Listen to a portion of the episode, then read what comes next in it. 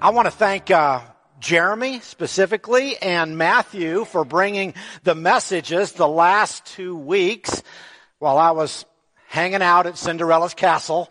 Uh, and uh, I, I have heard from several that my job is in jeopardy. Okay, so uh, love that. Uh, Jeremy did a great job of pointing to the text in Isaiah chapter 55. And if you, if just kind of reminding, if you were here and if you missed it, where God says that His ways or His thoughts are not our ways and making the point from the text that what we have often thought that text says is maybe not what it actually is about. That God is saying that while your ways, you folks, are not so gracious, and are often not so merciful, my heart is way more compassionate and gracious than your hearts could ever be. And this entire series is aimed at moving past our sinful, and as Matthew said last week, wrong belief systems are worldly views of God and to see Him as He really is, as Scripture reveals Him to be. It's just so amazing, isn't it? That sometimes it's, it's hard for our hearts and our minds. And, and, and Paul struggled with this, and the Gospels mention this. Re, Jesus mentions this repeatedly how we just have these blinders we're not able to see what the scripture actually even is trying to reveal about who God says that he is and how he relates to us. And Ortlund says it this way, is that our heart is lawish. Lawish. While God's heart is lavish. And I want to see if I can unpack that idea this morning and then validate it with scripture because I think there are basically two ways to live the Christian life. One is this way of law. And this other way is the way of recognizing God's lavishness. Or put it another way, to live our life for Christ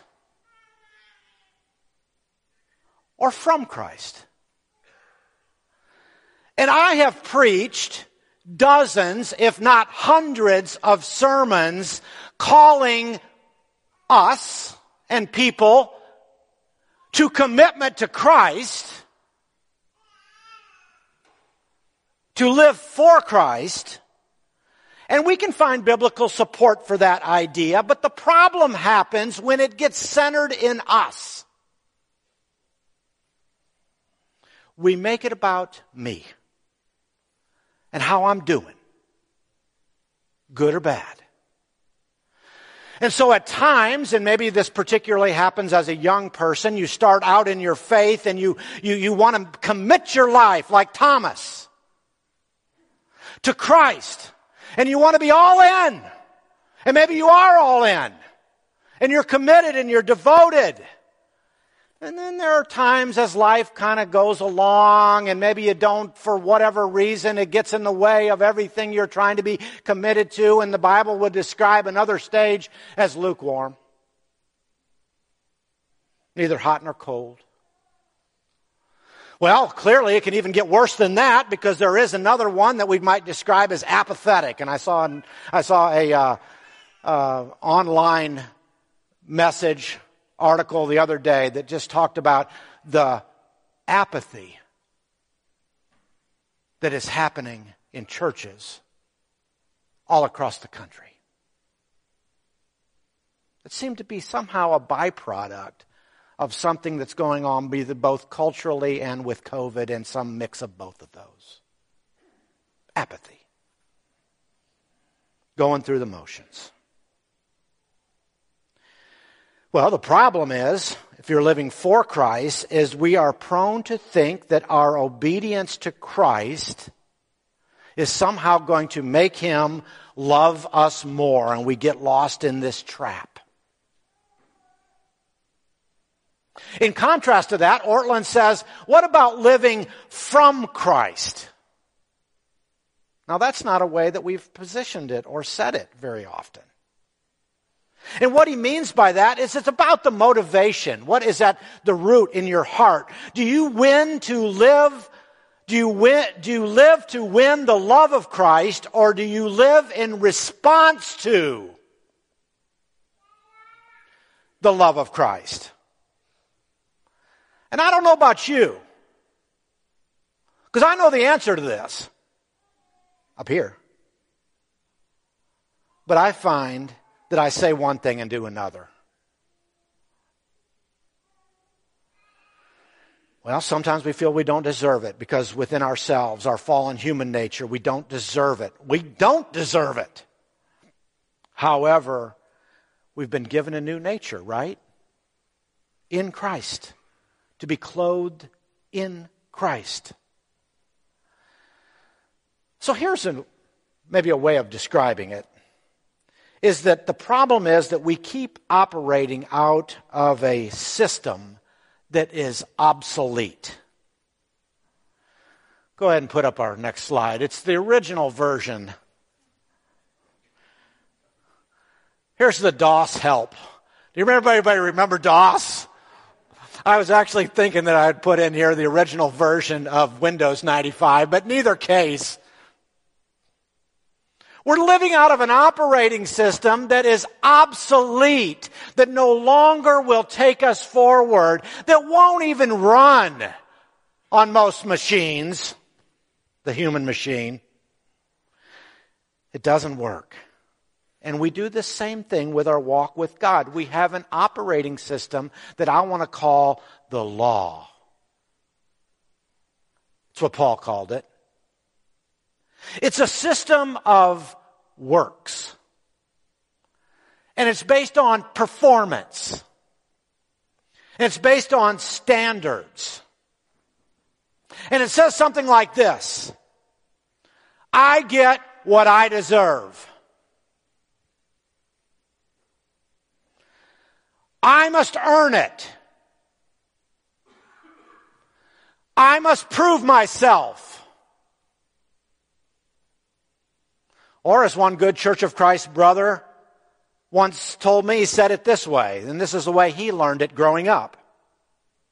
Maybe we wouldn't say it this way today, but I wonder if it's still the operating system that is underlying many of our, in many of our hearts. And this is the way it, it goes like this. I try, God makes up the difference. That is a system of works. We live as if this is a healthy normal. That is not the heart of the Bible. That is not what the scripture teaches. And the problem is our hearts are slaves to this law. And if we do this, we will get this. We think to ourselves, if we try to be good, if we go to church, if we read our Bible, if we try harder, if we try to do the right things, if I give to others, God will reward us. God will be happy with us. God will save us in the end. And because this is the way our society works, this is the way our schools work. This is the way our sports work. Do you know what? This is the way, for the most part, our families work. This is the message we get over and over and over again, reinforced that if we do the right things, you will be received. If you do the right things, you will be applauded. If you do the right things, you will be loved. Get good grades. Perform on the field. This is slavery to law keeping that is deeply entrenched. Lawishness.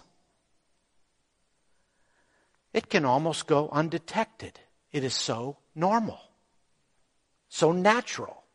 We're expected to perform, expected by others, expected by ourselves. It's so much a part and a fabric of the world that we cannot see that this is the operating system we're living by and, and, and living with, and, and that we will die by it.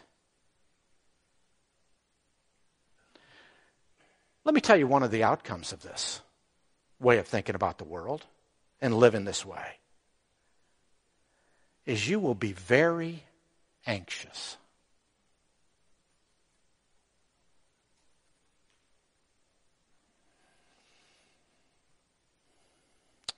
Our whole orientation, if it is about trying to get a passing grade or an outstanding grade or a better job or a bigger bank account, now, some make it.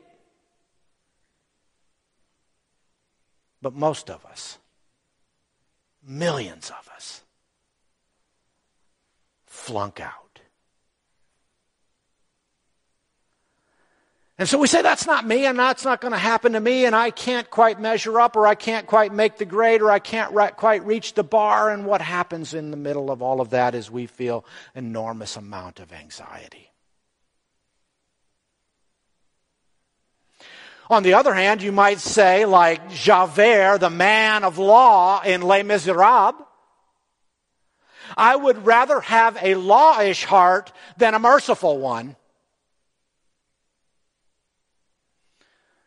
Or especially an entitled one.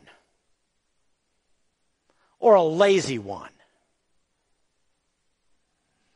And I get it. You think your heart of rule keeping and nose to the grindstone, law abiding works orientation is better than some other operating systems.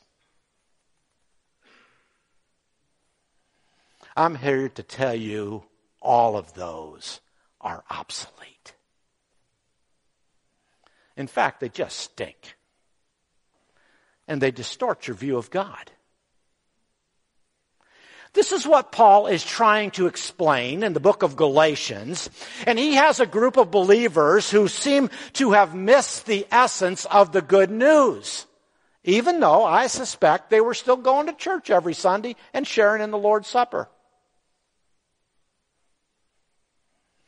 They're working from a false belief that their works can make them right with God. So Paul must explain and re-explain the gospel. And he's hard on them if you read the book of Galatians. Because bad things happen when this faulty belief system worms its way into your world. And it will. And without detailing all the arguments of the book, let me go straight to a passage where Paul chastises the Galatians, and he says it this way in Galatians chapter 3 and verse uh, 3. And here is the key question, a key concern, and I, I like this translation from the New English uh, version, and it says it this way. Are you so foolish? Although you began with the Spirit, that's an operating system. Are you now trying to finish by human effort? That's another one. Or how about this from the New International Reader's Version? Are you so foolish? You began by the Holy Spirit. Are you now trying to finish God's work in you by your own strength. Do you get the contrast in the operating systems? The main point of this letter is that we, like the Galatians, have stopped or so often failed to trust the gospel. We revert back to works righteousness, to a performance based Christianity. And the Phillips translation says it this way. Oh, you dear idiots of Galatia. Now that's putting it in plain language. I like this one though from God's Word translation. Are you that stupid? Did you begin in a spiritual way only to end up doing things in a human way? Now, I don't know about you, but I feel confronted, insulted, and fittingly rebuked. Now, here's the truth. Let me just start with me. I am this stupid. This is part of why I'm taking a sabbatical. And thank you, church, for allowing me to do that. And thank the elders for supporting me in this. But just speaking for myself, I often place a burden that is not mine to bear upon my own shoulders. I get stuck in works righteousness. My own strength. This human way. This way of effort. This way of performance. Now I know I've been saved by grace, but then I live my Christian life, my vocation as a minister as if my life is based on law.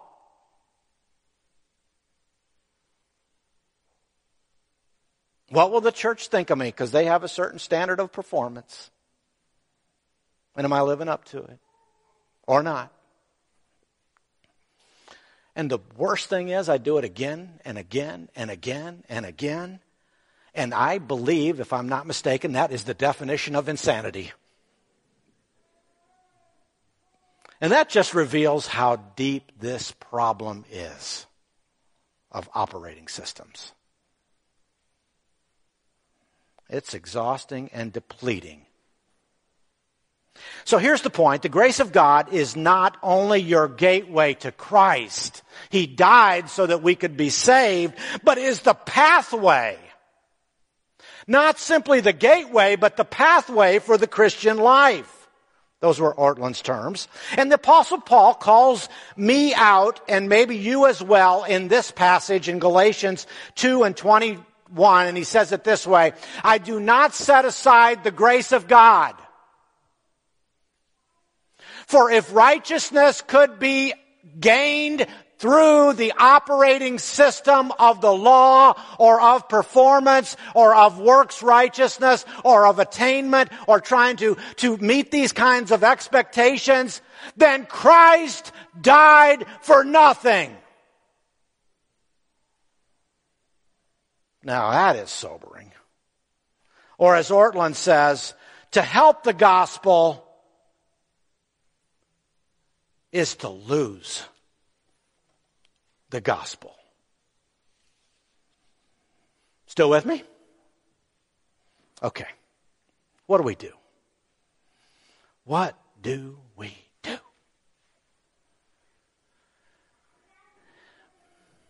Appreciated Matthew again last week saying, look, folks, we're wrong and it's okay to be wrong. It's okay to be wrong. I want to learn to grow in my admission of being wrong. To admit your wrongness. And then by faith, we replace our false operating system or our false belief that our works strengthen somehow God's love for us with the truth that the heart of Christ is what compels us. Let me say it another way. Are you living for the heart of Christ or from the heart of Christ? Now I want you to think about that, write it down, take a picture of it, see if I'm on, on point with the book of Galatians or if I'm off point. Because that language of doing things for Christ is all over scripture. I am simply suggesting that when it becomes our operating system, we are misaligned and we will burn out, we will die, we might not make it to the end.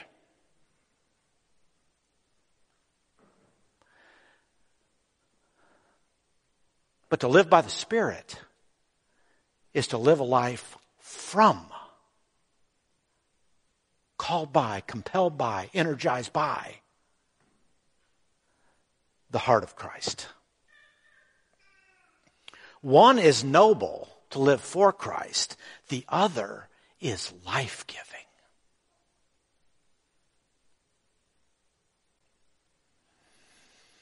One view relies on an old operating system my life, my purpose, my success, my failures, my performance. The other is an extension and outflow of what God has given us, His grace. And not grace one time, but grace in this moment, church. Grace in this moment by the Holy Spirit. Ongoing grace. This is the life in the Spirit. So what happens when we choose the heart of Christ over a heart of lawlessness? And I want to wrap this up here in just a few minutes, but I want to give you a fantastic illustration to finish. But I want you to hear this. Here's a byproduct. Remember the passage that the whole book is premised on? Come to me, all you are weary and heavy laden. And what happens? I will give you what? Rest. I'll give you rest. Where does rest come from, according to this passage? From where are you drawing your rest? The heart and operating system of lawishness will not allow it.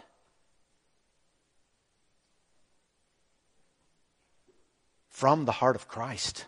Now, I want you to see a juxtaposition or a, relationship between that idea in Matthew's gospel, Matthew 11, and that key passage that we've used in Galatians chapter 5 and verse 1, the section of scripture that we've been looking at We've been looking at the book of Galatians. I'm jumping up for, fast forward to Galatians 5 and verse 1. He says this. It is for freedom that Christ has set us free.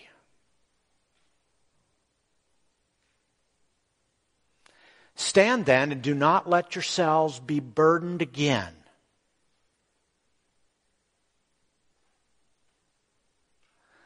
by the yoke of slavery, by the operating system of works, of law, of performance keeping. The result of from Christ is freedom. Church, nothing can stop the sun from shining Clouds or no clouds, rain or no rain, sin or no sin, rebellion or no rebellion, the sun shines brightly and beautifully and radiantly. Enjoy what God has given you. Because you are not a slave.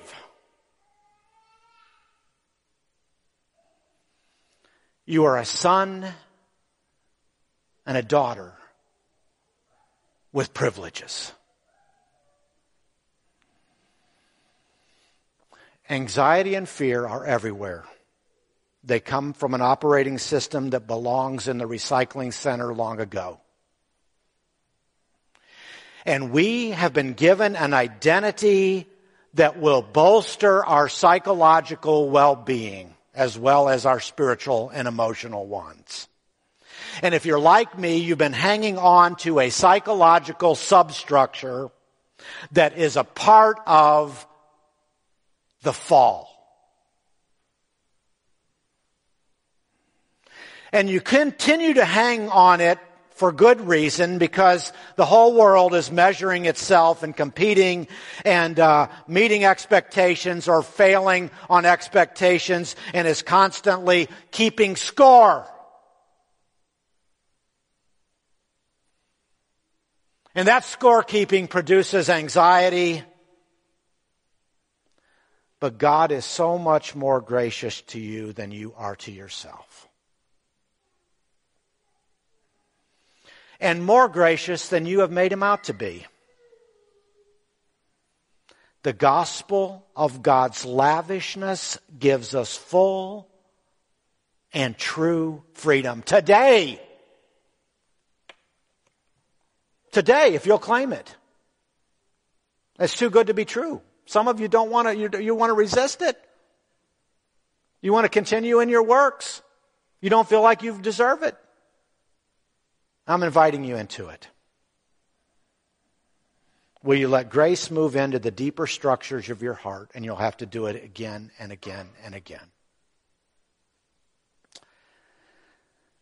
Now, a couple of weeks back, I had the uh, privilege of teaching Theo, which is McKaylee's uh, class for the teens, short for theology. Okay, that's on. It was on uh, Tuesday night, I think it was. Every other Tuesday night, a group of students that want to go a little deeper with their faith and their understanding of their life and their faith in God's Word. And there, and, and McKaylee, I told McKaylee take the day off that, that night, and I was up there on the fourth floor and was with the teens, and, uh, and we're, they're reading through the book of Acts, and they're actually listening to the book of Acts, and then listening and commenting. But before we got started, and I, I asked, what, what was going on in their world? And one mentioned, well, I've got a presentation tomorrow. And another said, I've got several tests tomorrow. And another mentioned lots of homework tonight. And another mentioned a musical competition this week. And several, another said several assignments that were due tomorrow. And you know what? It felt heavy to me. It felt very performance oriented. It felt like there were a lot of expectations from self, from teachers, from administrators, from parents. Did I say from within? I would suggest that it is, well, much of it's good, lawishness.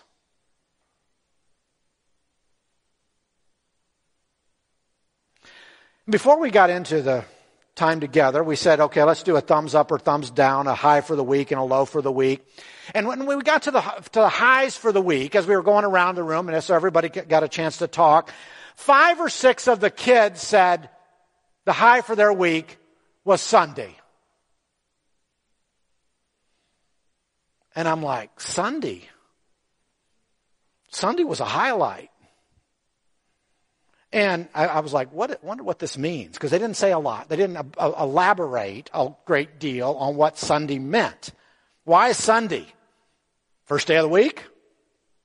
I doubt that was it because NFL football was on later in the afternoon? I don't know. That was it. Because of their fantasy football team? Was that it? Okay, some are saying, yeah, that was it.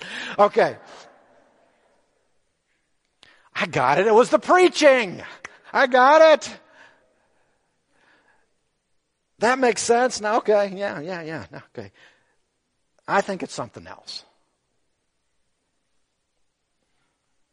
And it's moving. It's really moving. In fact, as I got to thinking about it, I, I started to cry. Here's my observation.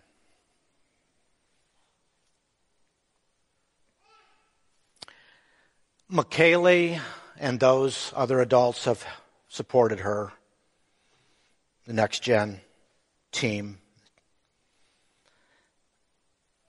And the teens themselves have created a safe place.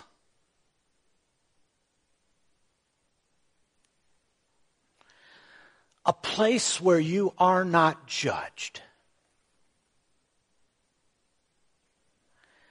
A place where you do not need to perform to belong a place where you do not have to accomplish to be loved.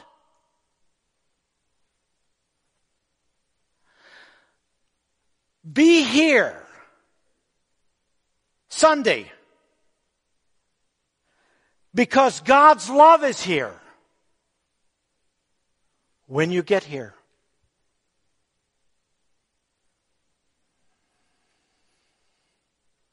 This is the essence of the gospel.